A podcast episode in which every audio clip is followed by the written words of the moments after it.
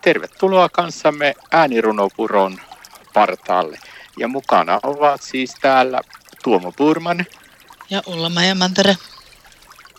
Täällä ollaan Ulla-Majan kanssa äänirunopuron partaalla.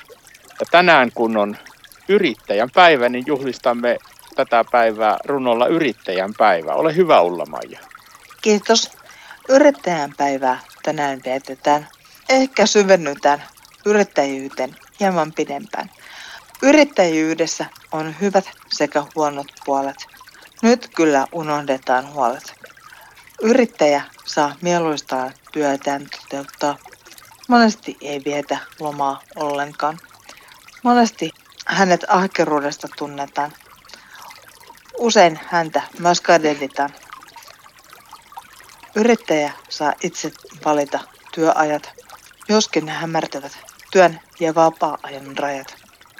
Yrittäjä toimii pomona itselleen ja saa monesti arvostelua osakseen.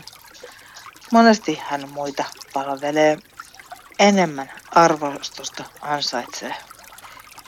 Yrittäjät monesti muita työllistää. Tätä luettelua voisi jatkaa pidempään. Yrittäjät uusia työpaikkoja luo. Ja tämähän meille iloa tuo.